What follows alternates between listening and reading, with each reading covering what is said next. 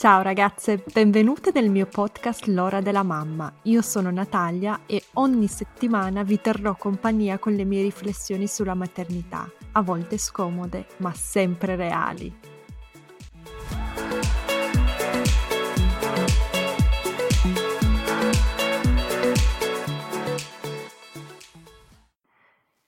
Ciao ragazze, qualche settimana fa Barbara che è psicologa e psicoterapeuta, mi ha scritto su Instagram e mi ha consigliato di leggere il libro di Alba Marcoli, La rabbia delle mamme. Non ne avevo mai sentito parlare, quindi mi sono incuriosita e l'ho acquistato subito. E che vi devo dire? Questo libro mi ha aperto un mondo. Anzi, credo che questo testo dovrebbero darlo in dotazione a tutte le neomamme, cioè tipo in gravidanza, altro che manuali per la cura dei neonati. Oggi quindi ho invitato Barbara a parlare della rabbia delle mamme e riflettere insieme sul tema più tabù di tutti gli argomenti legati alla maternità, Ciao Barbara. Ciao Natalia. Tu quindi sei psicologa e psicoterapeuta, sei anche mamma, raccontaci un po'. Allora sì, io sono psicologa, psicoterapeuta, eh, abito a Rapallo che è un paesino vicino a Genova eh, dove faccio studio privato. Mm, prima di iniziare a fare lo studio privato, per un bel periodo di formazione sono stata in un ospedale pediatrico qui della zona, quindi diciamo sono partita proprio dalle mamme, dai bambini.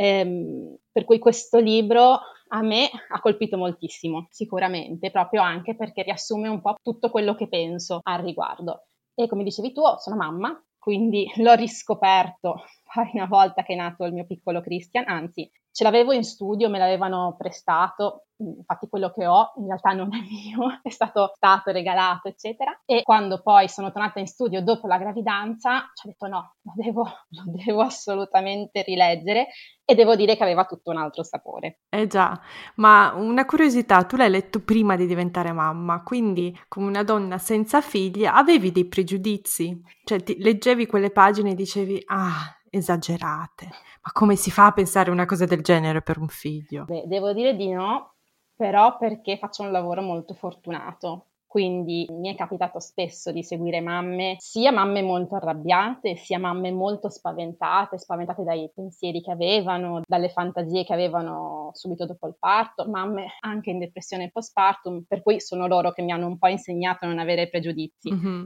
Certo, infatti una cosa che trovo molto interessante è che ci sono persone che anche senza l'esperienza della maternità o della paternità riescono comunque con empatia, anche i professionisti come te, a capire benissimo senza giudicare l'esperienza di chi i figli ce li ha, anche se devo ammettere che col fatto che soprattutto in Italia molte persone oggi non hanno e non avranno i figli per scelta e mi trovo io personalmente in una situazione di mi sento giudicata spesso da chi i figli non li ha, tra i miei amici per esempio. Non capiscono, ogni volta che mi provo a lamentarmi o dire una cosa negativa mi guardano come se fosse una persona degenere. Eh sì, sono quel, quel segreto un po', quel tabù. Devo dire però che ci sono anche certe mamme, non mi è capitato anche con certe mamme di sentire un po' una resistenza su questi argomenti, magari mamme amiche ovviamente, alle quali dice ce la faccio più veramente, cioè io potessi lasciarlo un mese ai nonni e andare a fare un viaggio lo farei. Certe mamme magari mi guardavano un po', un po' stranite. Penso sinceramente che non sia perché non l'abbiano mai pensato, ma perché non se lo concedono, non si concedono di dirlo e di ammetterlo magari a se stesse. In che senso non si concedono? Perché, perché? Eh, abbiamo delle resistenze su certi pensieri.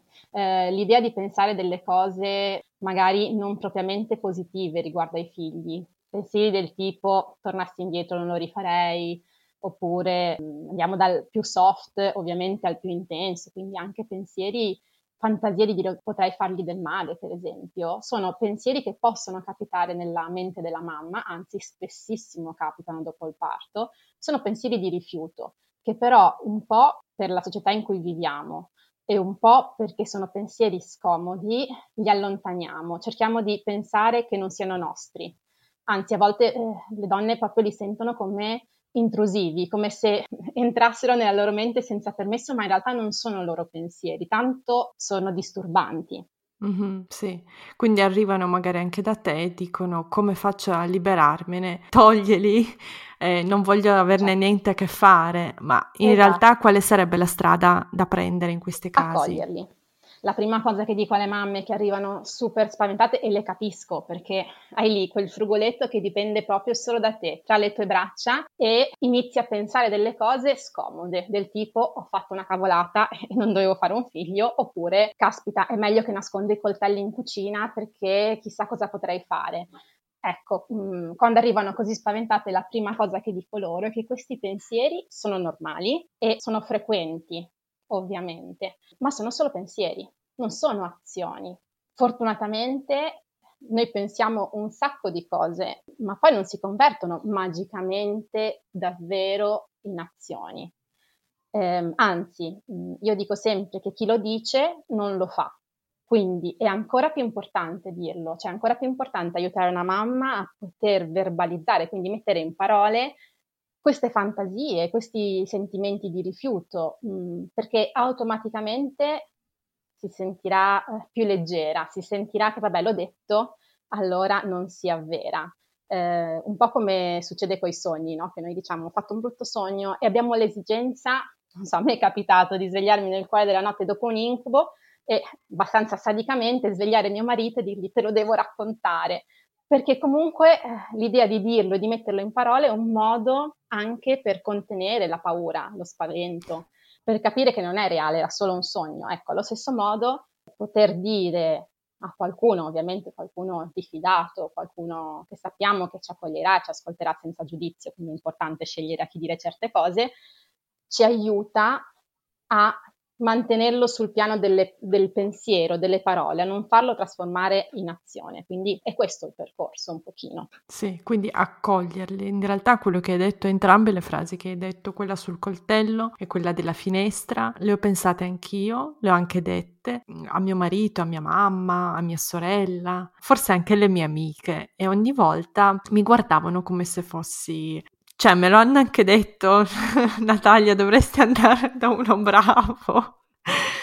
E la sensazione che provavo io era ok, chiaramente non è normale, chiaramente sono io il problema, chiaramente c'è qualcosa nella mia testa che assolutamente non va perché non è normale provare questi sentimenti. Me l'ha detto mia sorella, me l'ha detto mia mamma, me l'ha detto mio marito, ovvio che il problema sono io. Sai qual è il problema? È che ehm, spesso, per esempio, pensavo adesso tu dicevi mia mamma, no? Mi ha detto che non è un pensiero normale. Col passare degli anni c'è una specie di processo di idealizzazione per cui si tende a ricordare sempre più il positivo rispetto al negativo. Quindi spesso le mamme, cioè le nostre mamme, le nonne, si sono dimenticate certe cose, le hanno proprio rimosse. È un po' come il trauma del parto, cioè io se ripenso al mio parto, fortunatamente ricordo tutto, ma non l'intensità del dolore. Ricordo di aver provato molto dolore, ma non saprei riconoscerlo, non saprei descriverlo proprio bene. La stessa cosa succede proprio anche col postpartum, che viene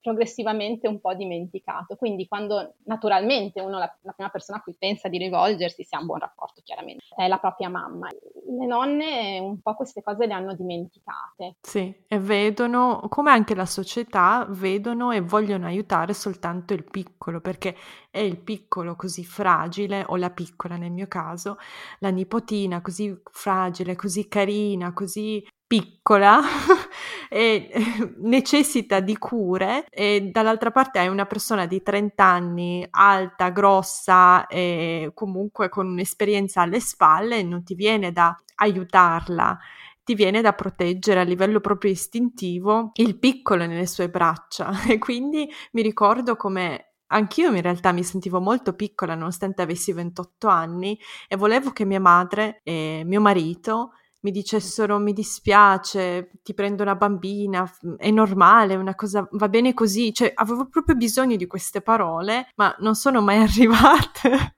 sono arrivate dai libri, cioè non sono arrivate dalle persone che mi circondano, sono arrivati poi dalla psicologa con cui ho lavorato quando mia figlia ha, aveva già un anno e dai libri. Beh, eh, è vero, cioè è vero che è difficile per gli altri riconoscere certi sentimenti, accettarli. La psicologia ci aiuta, però nel mio caso, per esempio, io ho fatto il percorso inverso, quindi anni di analisi per poter fare la psicoterapeuta, sapevo tutto, tutto sulla depressione postpartum, su tutti questi pensieri, eccetera Cioè, nonostante io dei pensieri anche molto angoscianti li ho fatti, non so, ero terrorizzata, beh, io ero più astuta, no? Visto che ovviamente c'è la mia mania di controllo sempre dietro, il pensiero era senza rendermene conto, io l'ho in realtà ustionato col biberon, cioè, pur sapendo che non era vero, il bambino stava bene ed era tutto a posto, no? Però la mia aggressività, cioè quel sentimento di rifiuto, passava attraverso queste forme. Non so, ho nascosto, ma lo faccio tuttora, tutte le medicine. Vabbè, ovvio che uno deve stare attento, devi stare in giro con i bambini, non bisogna lasciarli, però comunque il mio pensiero è potrei fargli del male accidentalmente, perché poi ovviamente nel mio totale bisogno di controllo faccio questa variante che mi fa sembrare ancora più importante. Eppure ho tutta la formazione alle spalle. Io comunque ho avuto bisogno di, di, parlare, di parlare con dei colleghi, di parlare con delle amiche. Fortunatamente, ecco, io ho avuto una fortuna eccezionale. Mia sorella era incinta quando io ero incinta e abbiamo avuto i figli a tre mesi di distanza. Il che vuol dire che dal punto di vista pratico, mm, ovviamente non ho mai potuto lasciarle il bambino, però dal punto di vista emotivo, cioè noi ci scambiavamo dei gran messaggi su queste cose, dicendoci oggi ho pensato questo, oggi proprio, cioè non ce la faccio, tornerei indietro, è pesantissimo. Ma che bello, questo ragazze, quando si parla di condivisione e sostegno è proprio questo. Barbara ha avuto molta più fortuna di me perché io avevo delle mamme amiche che hanno avuto i bambini anche loro, ma non, erano amiche nuove che ho conosciuto appunto perché eravamo in tutte mamme e tra le mie amiche di vecchia data nessuna aveva un figlio ai tempi. Mia cognata aveva una bambina piccola, ma mia cognata non è il tipo di donna che ammetterebbe mai davanti agli altri sentimenti negativi.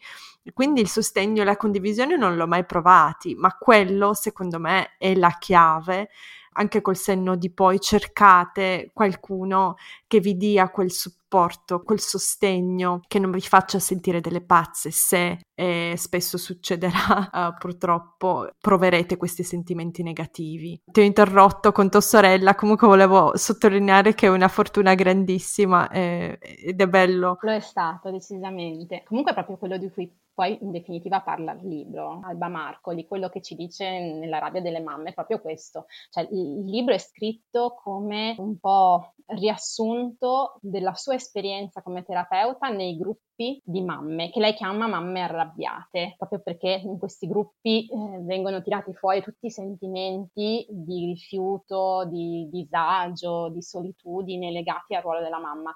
E eh, erano, lei vedeva queste donne anche diciamo, con intervalli piuttosto lunghi, una volta ogni paio di mesi, però le ha viste per 12 anni, 15 anni, quindi ha proprio visto l'evoluzione e nel libro racconta quanto ha fatto la differenza per queste donne poter far parte di questo gruppo. Eh, è bello perché poi ci sono anche tutti i riferimenti alle parole dette dalle mamme, no? alle lettere di ringraziamento che le hanno scritto negli anni, dove si vede come il loro essere mamma è cambiato nel momento in cui si sono sentite accolte. L'idea di fondo è questa, se io mamma mi sento capita, ascoltata e accolta, riuscirò più facilmente a capire, ascoltare, accogliere anche mio figlio o mia figlia. Quindi proprio in fondo al libro ci sono le testimonianze anche dei figli che dicono io pensavo che quando mia mamma andava al gruppo delle mamme arrabbiate in fondo non so, era una cavolata, era una parità di tempo, invece mi rendo conto che l'ha molto aiutata. Um, tra l'altro la, la, rabbia di queste mamme non è che sparisse, cioè continuavano ad essere mamme stanche, affaticate, che poi negli anni si trovavano a doversi confrontare con figli magari adolescenti, quindi di nuovo tutto un gran casino, però eh, avevano degli strumenti in più, riuscivano a trovare uno spazio, uno spazio fisico, parlare con le mamme, con le altre mamme, ma anche uno spazio mentale nella propria testa per poter esprimere questi sentimenti così ambivalenti. Sì, e perché le mamme provano rabbia secondo te? Secondo la tua esperienza personale come psicologa e mamma e donna, amica? La rabbia è eh, un po' l'altra faccia dell'amore. Quindi io credo che in tutte le relazioni importanti della nostra vita ci sia e ci debba essere, perché le cose funzionino, sia un po' di amore che un po' di odio. Non so, faccio proprio un esempio su di me. Io sono pienamente consapevole di amare e odiare mio marito allo stesso tempo. lo amo quando, non so, passiamo un bel momento insieme, mi dice quello di cui ho bisogno, mi fa sentire capita, amata, desiderata, lo odio quando trovo i calzini sparsi per casa oppure quando devo ripetere cento volte la stessa cosa e mi rendo conto che non mi sta ascoltando e guarda il telefono, ecco, in quel momento lì lo odio. ed è un odio leggero, potrei farvi anche esempi di di odio molto piacevoli. Lo stesso riguarda mio figlio eh, lo amo nel momento in cui ce l'ho tra le braccia, oppure, non so, in questo periodo che ha due anni, quindi è lanciato verso l'indipendenza, quando lo vedo giocare, lo vedo assorto nei suoi pensieri, concentrato. Quando dorme. Quando dorme.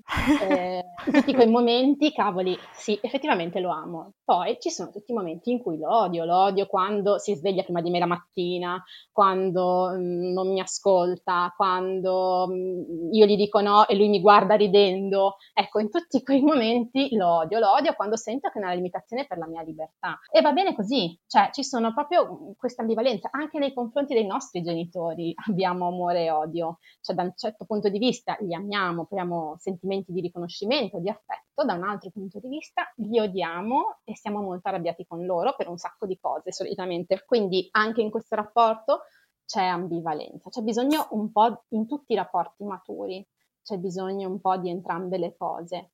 Quindi la rabbia fa parte del, dell'amore di una madre eh, ed è necessaria anche, eh, qualche volta mi è capitato di vedere delle coppie mamma-bambino in cui questi sentimenti di odio e di rabbia erano completamente repressi e assenti ed erano situazioni poi gravemente psicopatologiche per i figli, nel senso che erano mamme che vivevano una sorta di simbiosi col proprio bambino, eh, dove c'era una fusione totale, erano una sola cosa, non si separavano mai. La mamma sentiva di capire completamente questo bambino, in realtà non lo capiva, pensava di capirlo, pensava che il bambino pensasse quello che pensava lei, ma in realtà il bambino pensava tutt'altro, ma lei non era in grado di separarsi abbastanza da poterlo vedere per quello che era. Mm-hmm. Quindi tu dici il rifiuto e la rabbia ci aiutano anche a far capire e a vedere i nostri figli come altro da noi. Assolutamente quindi è un sentimento di crescita, è, quasi uno strumento di crescita. Sì, una volta eh, l'ostetrica al corso preparto ha detto una cosa che mi ha molto colpito.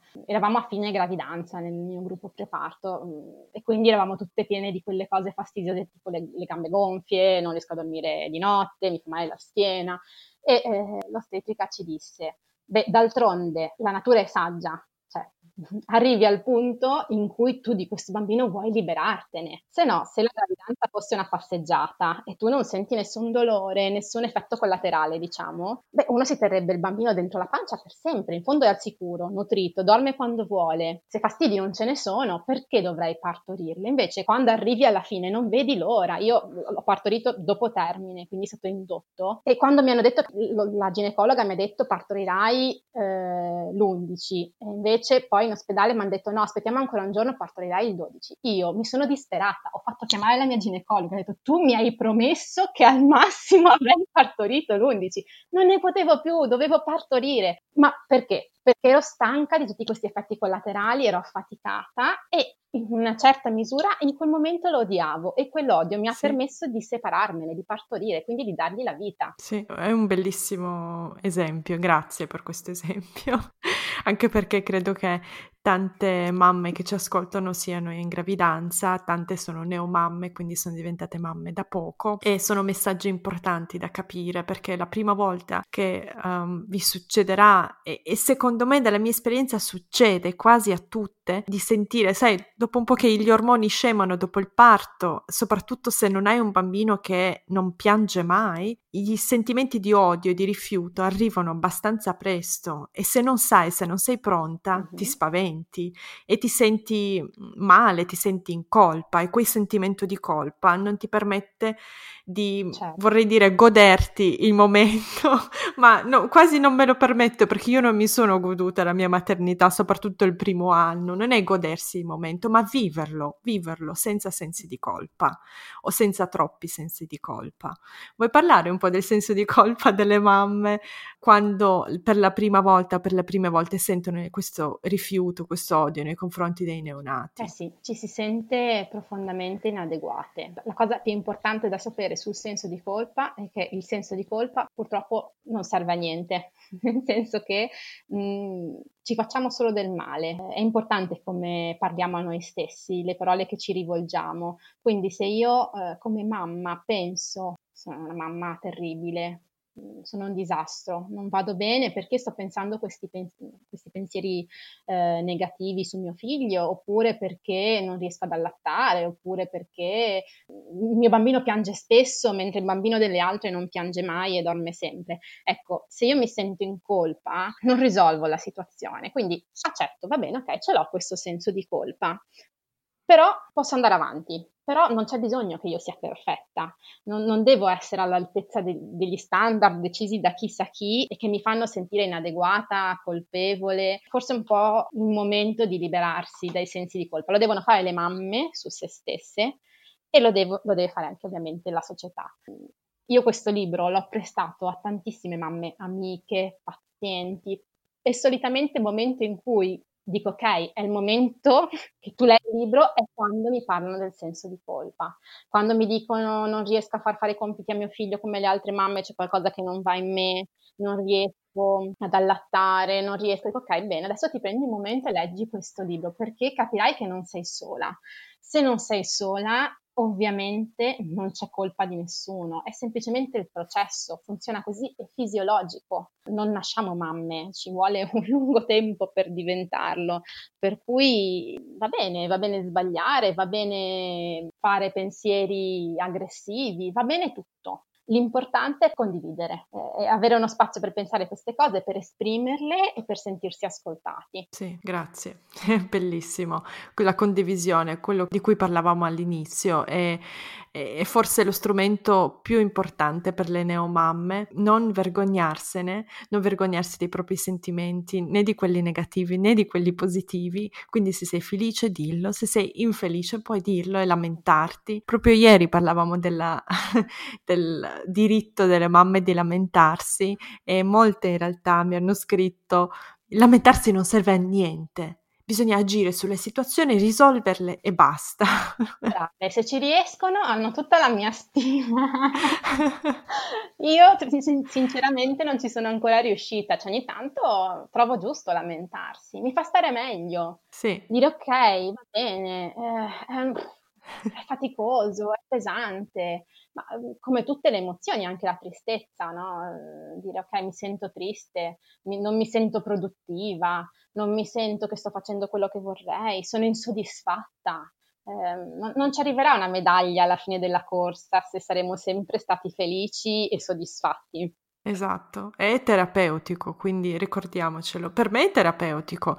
E non solo, io ovviamente posso lamentarmi con i miei cari, non devo per forza farlo sui social media, ma lo faccio sui social media per un motivo molto preciso, non per eh, ricevere quei messaggi di oh, mi dispiace povera Natalia quanto mi dispiace, no, assolutamente non è quello il mio obiettivo principale, è per un sentimento di condivisione, di sostegno alle altre mamme, per fare capire a loro che non sono le uniche che provano questi sentimenti e dare quasi la possibilità a loro di esprimere con me sui miei spazi uh, online lo stesso sentimento. Quindi è quasi un confronto, uno spazio di confronto per le altre donne e, e, quello è il motivo per cui lo faccio. È un po' una comunità virtuale in fondo, è un po' come se tu replicassi il gruppo di Anna Marcoli, mm, dire ok io vado sulla pagina di Natalia, seguo i suoi post e so che lì dire queste cose è permesso e lecito, posso commentare dicendo quanto mi sento frustrata come mamma, so che ascolterò,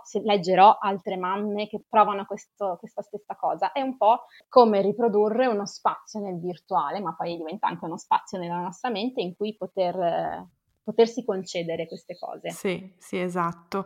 Eh, non ci ho mai pensato in questa, in questa forma, ma eh, adesso che me lo dici proprio così, chiedo alle ragazze che ci ascoltano se vi piacerebbe uno spazio ad hoc come quello di Alba Marcole delle mamme arrabbiate, il gruppo, ma magari un po' online. Mm-hmm. Eh, fatemi sapere e scrivetemi se vi piacerebbe, se partecipereste mai a un gruppo così, eh, insomma, digitale. E con te, Barbara, invece vorrei parlare di un'altra cosa della nostra società, eh, della crisi di passaggio eh, nella vita di una donna che avviene quando essa diventa madre. Nella vita eh, in realtà nella vita abbiamo tante crisi di passaggio, soprattutto quelle più grandi sono quella dell'adolescenza, quella della maternità e poi quella della menopausa. Sbaglio? È giusto? Esattamente, sono le tre più grandi. E io ho notato, da quando sono diventata mamma, ho notato quanto come società, come esperti, come professionisti, siamo attenti alle crisi, alle piccole crisi di passaggio dei bambini piccoli dei neonati. Ci sono libri, io mi ricordo questo libro dove passo per passo spiegava come un bambino piccolo ogni due o tre settimane avesse una crisi di passaggio, una mini crisi di passaggio e quanto noi genitori che leggevano quel libro, quel testo, dovessimo stare attenti a questi avvenimenti, a leggere tutti i segnali. Avevo scaricato anche un'app in cui mi diceva se si comporta così sta attraversando questa crisi dei quattro mesi e tre settimane, che ripensandoci è ridicolo. Stiamo così attenti alle, ai cambiamenti dei nostri piccoli, dei nostri bambini, ma non diamo praticamente nessuna attenzione alla crisi di passaggio per eccellenza di una donna adulta, che è quella in cui diventa madre. Come mai? Cioè, cos'è andato storto che siamo diventati così bimbocentrici e non ci concentriamo invece su una cosa importante come una crisi di una donna adulta? Intanto non è, fortunatamente non è una cosa che succeda in tutte le società. Ci sono società in cui si sta molto attenti alla mamma, cioè, per esempio da noi cosa succede? In gravidanza sei al centro dell'attenzione, dopo il parto diventi invisibile. In altre società succede il contrario, durante la gravidanza in realtà sei in salute, stai bene, quindi mm, puoi continuare a lavorare, fare le tue cose e non succede niente. Nel postpartum invece dobbiamo starti vicini perché quello è il momento di maggiore difficoltà. Quindi credo che mm, forse come società sbagliamo un po' il fuoco dell'attenzione. E poi ci si dimentica la crisi di passaggio della maternità. Forse per pudore le mamme per tanto tempo non l'hanno detto, non l'hanno fatto capire, però direi che forse la crisi di passaggio più pesante. Eh, di fatto l'adolescenza, che è la prima, mh, mm, non sempre è traumatica, almeno vedo nelle storie dei miei pazienti c'è chi ha avuto un'adolescenza eh, insomma, abbastanza movimentata, ma c'è anche chi l'ha superata con serenità, con calma, eh, senza grossi conflitti, accettando le trasformazioni del proprio corpo. Mentre il diventare genitori ci cambia, secondo me, come non ci cambia nient'altro. Cioè, è, un viaggio in cui eh, tu sai che cosa lasci, ma non sai che cosa troverai. Alla fine del percorso sarai una persona diversa volente o nolente, mi viene da dire, nel senso che magari la tua vita di prima ti piaceva moltissimo. Io mi ricordo che mentre stavo partorendo ho pensato, cavoli, ma la mia vita era così perfetta prima, perché mi è venuta in mente di fare questa cosa? Quindi eh, ogni tanto lo penso ancora, ovviamente non con l'enfasi di quel momento, per cui trasforma come non ti trasforma nient'altro. La menopausa, la, la terza crisi, comunque non è intensa come invece la, la maternità soprattutto ovviamente la prima, quella del primo figlio. Mm, non ho esperienza mia diretta al riguardo, ma c'è chi dice che il secondo figlio tutto sommato ci si sente un po' più preparate. Chiedevi perché così tanta attenzione sul figlio e così poca attenzione sulla mamma. Chissà, forse la spinta dell'evoluzione della specie, abbiamo bisogno di proteggere il, il nuovo nato per garantirgli la sopravvivenza, forse è una questione culturale. Eh, fatto sta che questa cosa va modificata, quando, soprattutto quando mi occupavo molto più di bambini all'inizio della mia professione. Io facevo sempre venire anche le mamme, cioè prima incontravo, conoscevo i genitori, poi la mamma e il papà li coinvolgevo proprio attivamente e spessissimo partivo da un bambino, ma alla fine prendevo in terapia la mamma perché eh, io so che posso aiutare tutti i bambini del mondo, ma se non aiuto le mamme che ci sono dietro, le cose non cambiano. Cioè, una mamma eh, ha bisogno di star bene, di essere serena per poter crescere il proprio bambino. È un po' come il discorso prima l'uovo la gallina, ma in questo caso per me è chiaro che assolutamente prima la mamma che bisogna accudire, anche perché se io le mostro come si fa prendersi cura di un altro, prendendomi cura di lei, lei più facilmente riuscirà a prendersi poi cura dei suoi figli. Sì, sono, su questo sono d'accordo, anzi è una mia piccola battaglia di emancipazione delle mamme. Insomma, non è proprio politically correct, ma a me piace perché mette l'attenzione sulle mamme e a mio parere se tu aiuti mm-hmm. la mamma, l'aiuti economicamente, l'aiuti psicologicamente, emotivamente, lei la prima cosa che farà è farà stare bene suo figlio e farà stare bene la società in toto, se poi tutte le mamme stanno bene, tutti i figli staranno bene, anche il nostro futuro avrà delle, dei riscontri positivi sul nostro futuro. Se invece ti concentri solo sui bambini, e non guardi alle mamme, la cosa non va avanti, non c'è uno sviluppo positivo per tutti. Io sono convinta di questa cosa, ma uh, trovo ancora tanta tensione quando lo dico nei social o comunque con i miei cari, i miei amici, mi guardano come se fossi no, devi aiutare solo i bambini, i bambini devono studiare, i bambini devono, eh, devi aiutarli economicamente, col cibo, anche per esempio nei paesi del terzo mondo. E, a mio parere, e ho anche letto tanti libri a riguardo, il miglior risultato lo ottengono proprio quelle associazioni che aiutano le mamme con tutto, con i contraccettivi per esempio per avere meno figli nei paesi del terzo mondo, così i figli che hanno, uh, i due o tre figli che hanno non diventeranno 6-7, quindi quelle mamme saranno in, in grado di uh, crescerli in maniera più adeguata. Cosa ne pensi della mia emancipazione, della mia piccola battaglia di emancipazione delle mamme? Ma guarda, ho seguito anche sotto i tuoi post i commenti, le discussioni che si aprono su questo, no? magari i messaggi che ti arrivano più o meno critici su questa tua posizione e ehm, mi veniva voglia di scrivere una cosa. Allora, per esempio, questione allattamento. Parlavo con un'amica ostetra, la mia esperienza di allattamento non è stata molto positiva, quindi ho patito il fatto di sentirmi in colpa perché il messaggio adesso è bisogna mm-hmm. allattare a lungo e a tutti i costi. Io mi sono infervorata con questa amica ostetrica che ovviamente difende, ma giustamente, l'allattamento e le ho detto sì, però cavoli, non c'è un solo corso preparto in cui ti dicano che anche se non allatti va bene tutto. Cioè, c'è troppa pressione su questa cosa e lei mi ha detto una, una cosa saggia, mi ha detto guarda, ne veniamo da anni in cui, eh, negli anni 80, negli anni 90, in cui si promuoveva invece l'allattamento artificiale c'è stato bisogno di fare un'inversione di tendenza molto forte e quindi ora si mm, mette tanto accento, si investe tanto sulla questione allattamento per compensare. Cioè è un po' come se ehm, si sottolineasse ancora più intensamente proprio per cercare di eh, riequilibrare la situazione e io credo la stessa cosa valga anche in questo caso. Cioè se noi ne veniamo da decenni e decenni di cultura in cui il bambino è al centro, ma la mamma viene dimenticata, allora non basterà un post in cui io dico che le mamme sono importanti, che bisogna preoccuparsi prima di tutto delle mamme, non basteranno due post, dovrò scrivere tantissimo proprio perché devo un po' controbilanciare invece la quantità di post che ci sono in giro che parlano solo del bambino, delle esigenze del bambino. Quindi nel momento in cui fai un po' una controcultura, devi essere un po' estremista, perché sennò non lascerai mai il segno. Sì, hai ragione. È un lavoro difficile, ma qualcuno deve pur toccare. Me lo sono scelto da sola. Comunque sì, è la controtendenza a quello che noi stiamo cercando di spingere in questo momento, anche con tutte le scuole Montessori, con tutta la pedagogia dolce. Io sono d'accordo con quelle cose, infatti mi interpretano sempre in modo sbagliato dicendo ah tu non sei dalla parte dei bambini, ma certo che sono dalla parte dei bambini. Figurati, certo che lo sono.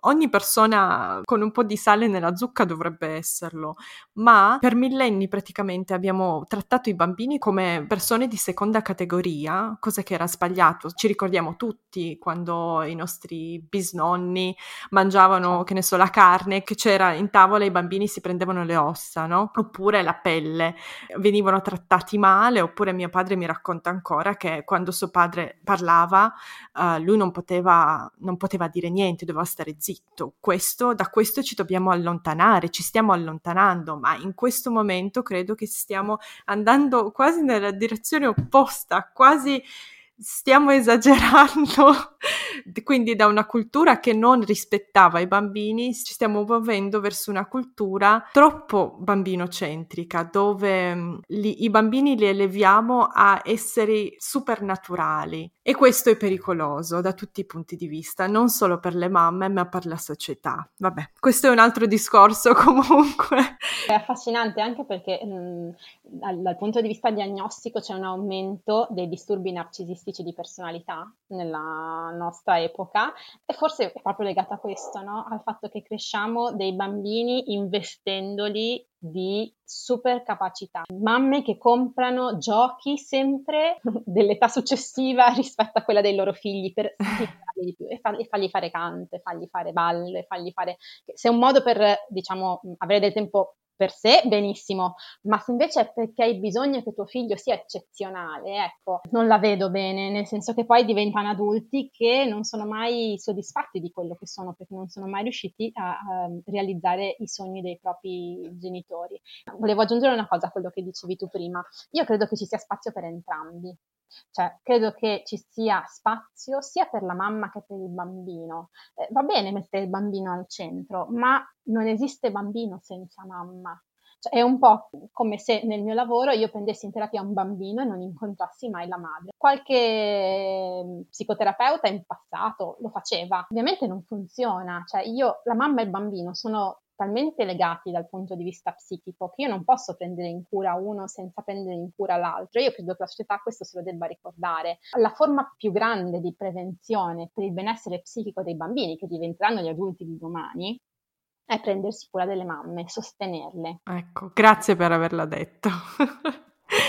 Parlando invece del pericolo della idealizzazione della maternità che hai citato prima, secondo te come possiamo contrastarlo come sì. società, come singoli? E che cos'è questa idea della mamma perfetta? Chi è e perché è pericolosa? Allora, ci danneggia. Questo è un mito, il mito della mamma perfetta, così come quello della famiglia perfetta, sono ideali che ci danneggiano perché ovviamente la perfezione non esiste, quindi ci sentiamo tutti inferiori rispetto a questo ideale. Ovviamente ideale amplificato eh, dai social in questo momento, così come tutti gli altri ideali, gli ideali del corpo, del corpo corpo perfetto, cioè purtroppo eh, abbiamo un'esposizione che ci condiziona, quindi io apro Instagram, apro Facebook e vedo un sacco di mamme che fanno soprattutto in questo periodo lavoretti con i bambini, cosine carine con i bambini e io sono lì con i capelli spettinati, il bambino col pannolino sporco, la colazione ancora da preparare, cioè dico no vabbè ma io, ma chi sono rispetto a queste qui?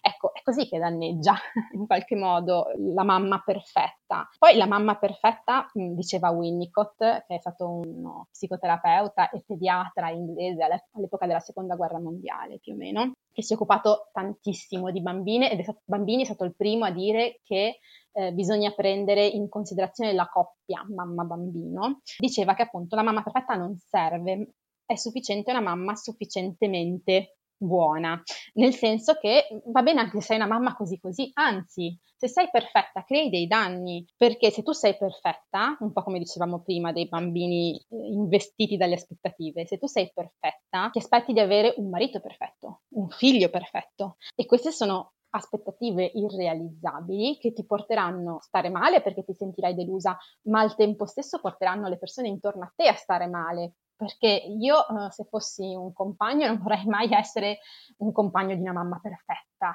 perché ne peso e, e, se fossi un figlio non vorrei una mamma perfetta, intanto perché il giorno che divento mamma io, rispetto a mia madre che era perfetta in tutto, mi sento una mezza calzetta. E, e poi perché comunque è proprio tanto pesante, perché c'è questo ideale allora, impatta una funzione fisiologica. La verità è che se noi sapessimo un po' cosa c'è di reale nella maternità, nell'essere madri, molto probabilmente se conoscessimo tutti gli aspetti negativi, difficili, forse in tante non faremmo figli. Eh, l'idealizzazione è una funzione anche lì mh, mm, che serve a preservare l'evoluzione della specie, nel senso che eh, ci permette di fare questo salto nel vuoto pensando che sarà tutto rosa e fiori, no? Quindi quando eh, aspetti un figlio, quando decidi di, di, concepire un figlio, non ti immagini eh, con i capelli sporchi, il bambino, il pannolino sporco, eccetera, ma ti immagini eh, tua, prima col tuo pancione meraviglioso, al meglio della tua forma fisica, della tua bellezza, della tua salute, poi col passeggino che eh, fai un giro nella via principale della tua città è tutto molto idealizzato. Allora, a volte le mamme quando dico loro che devono un po' prepararsi al fatto che poi eh, tutto questo crollerà, mi guardano. Allora io ho inventato una similitudine per aiutarle a capire. Allora, è un po' come quando l'idealizzazione iniziale della mamma nei confronti del bambino, della maternità, della gravidanza di tutto il resto, è un po' come quando ci innamoriamo di, di, del partner. All'inizio, quando ti innamori di qualcuno, hai le farfalle nello stomaco, è tutto meraviglioso, è tutto stupendo, ehm, vedi solo i pregi, no? A volte sorrido perché eh, appunto i pazienti mi raccontano sempre queste storie quando si innamorano, mi dicono è la persona per me, eh, finalmente ho trovato la persona giusta. Poi passano tre mesi, sei mesi, quando sono molto molto fortunati e magari anche una relazione a distanza, quindi si consuma un po' meno velocemente, arriviamo all'anno e l'idealizzazione cade. Cade questo velo, non ci sono più le farfalle nello stomaco e mi rendo conto che l'altro non è proprio tutto, tutto perfetto. Ci sono delle piccole cose che non mi vanno bene, magari abbiamo iniziato ad avere qualche discussione, ho scoperto che ha dei difetti. Ecco, a questo punto quando finisce la fase dell'innamoramento, se io sono in grado, insieme al mio partner, di tenere insieme le cose buone e le cose cattive, i pregi e i difetti e nel bilancio complessivo comunque continuo a pensare che questa persona magari non è la persona perfetta per me, ma è una persona che va bene per me, allora possiamo passare alla fase successiva che è quella detta dell'amore maturo. Lo stesso succede con il bambino. Prima sei innamorata dell'idea di diventare madre, poi partorisci, c'è il postpartum, per alcune mamme l'idealizzazione cade in questo momento, per altre cade più avanti, magari verso i tre anni, magari per alcune quando inizia la scuola, ma prima o poi ci si passa tutti e a quel punto... Hai ragione, sì, questo è un punto importante, non è detto che tutte le mamme l'attraversino subito, come no. è successo a noi. Assolutamente no anche perché magari appunto come dicevi tu, quelle mamme che hanno dei bambini che io non ho ancora visto, ma so che esistono, me ne hanno parlato, che dormono e mangiano, Ecco, quelle magari all'inizio tutto, tutto, sommato se la cavano bene, quando poi il bambino inizia a camminare, per dire, hanno un momento di crisi. Quindi dipende sempre un po' dalla storia specifica di quel bambino e di quella mamma, ma prima o poi il momento in cui cade il velo dell'idealizzazione arriva. E eh, cosa devo fare io mamma? Accettare il fatto che ci sono pregi e difetti, che la maternità non è rosa e fiori, che ci sono anche cose negative. Se io riesco ad accogliere questa idea, accettarla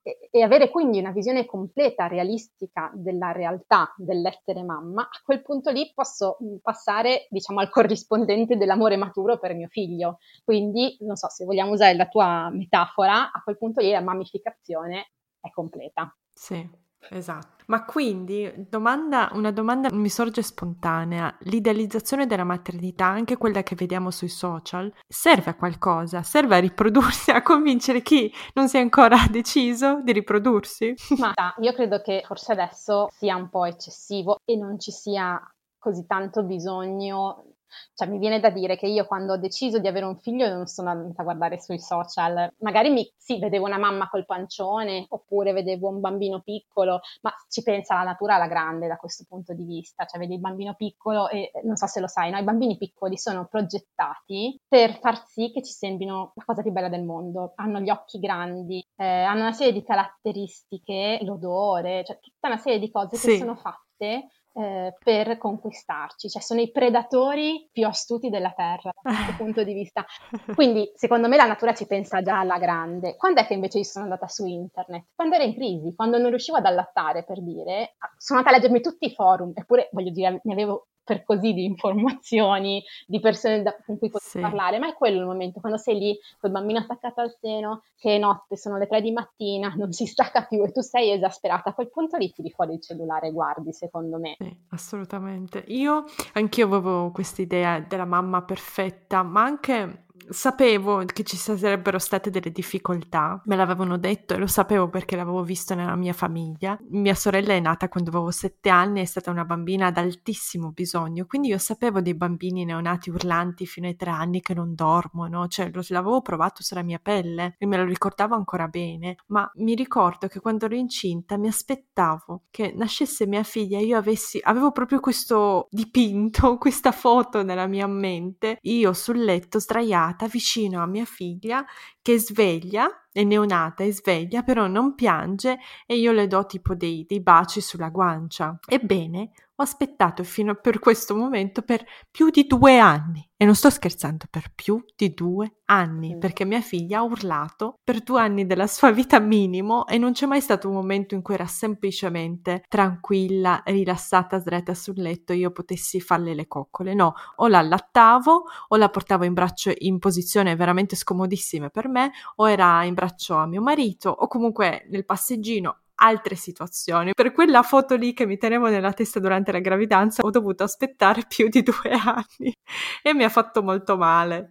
Ma eh, forse però c'è un doppio messaggio, anche un messaggio positivo in quello che hai appena raccontato. Ma alle mamme che ci stanno ascoltando e che si sentono in questo momento inadeguate, che non vanno bene, eh, che non sono all'altezza, cioè, una cosa che io vorrei dire è che prima o poi passa.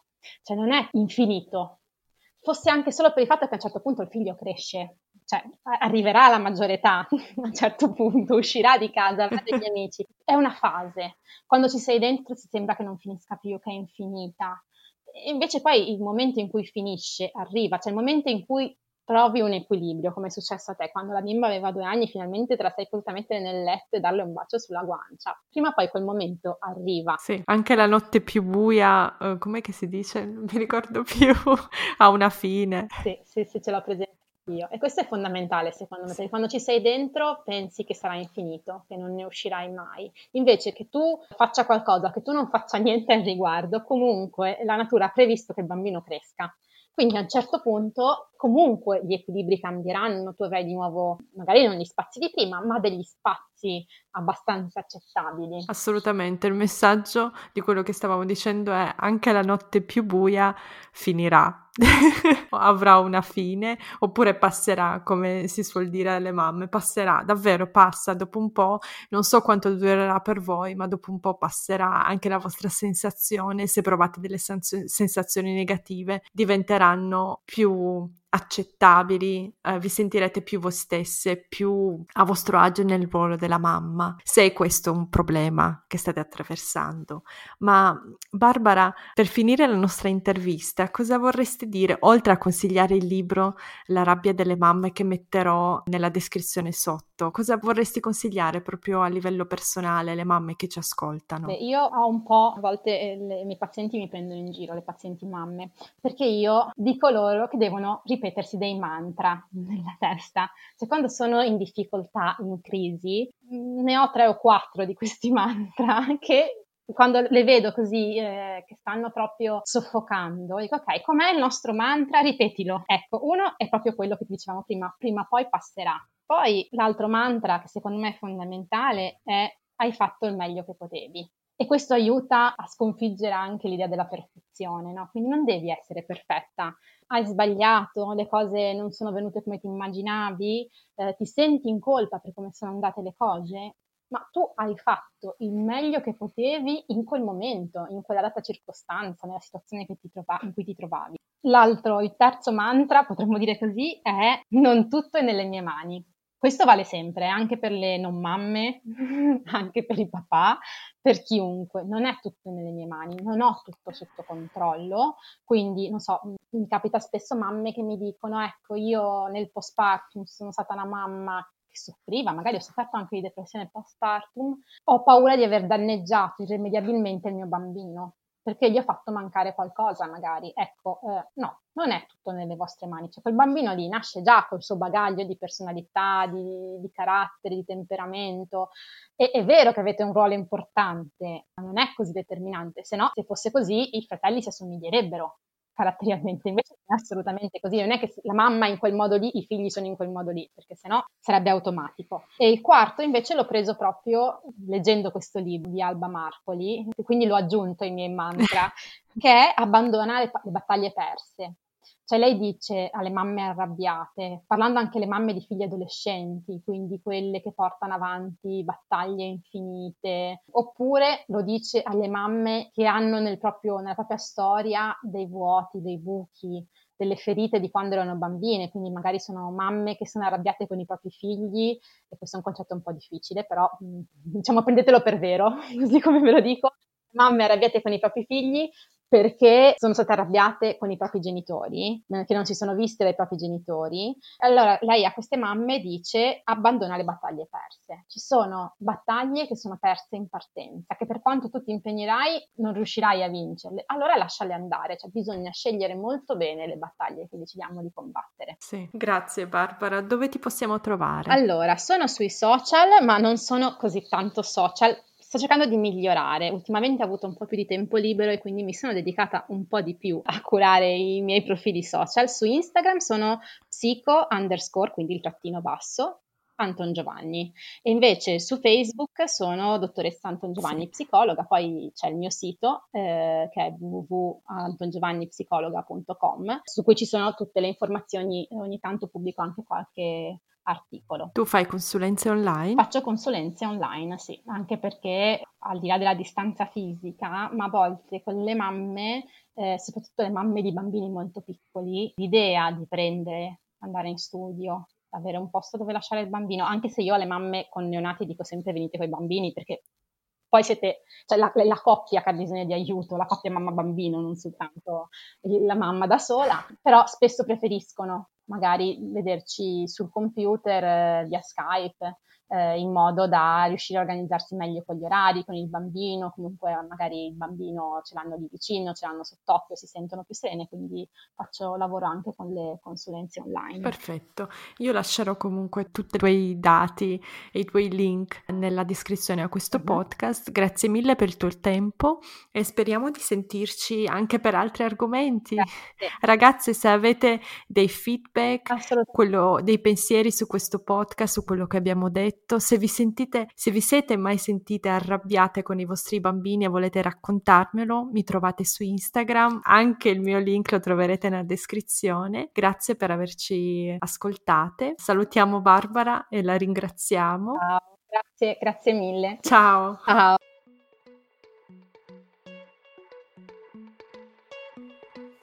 Wow, siete arrivate fin qui! Spero che questa puntata vi sia piaciuta e aspetto i vostri feedback. Potete scrivermi su Instagram o mandarmi un'email, tutte le info sono nella descrizione. Non vedo l'ora di sentire cosa ne pensate. Ricordatevi di schiacciare il tasto segui in modo da non perdervi le puntate future. A presto e grazie!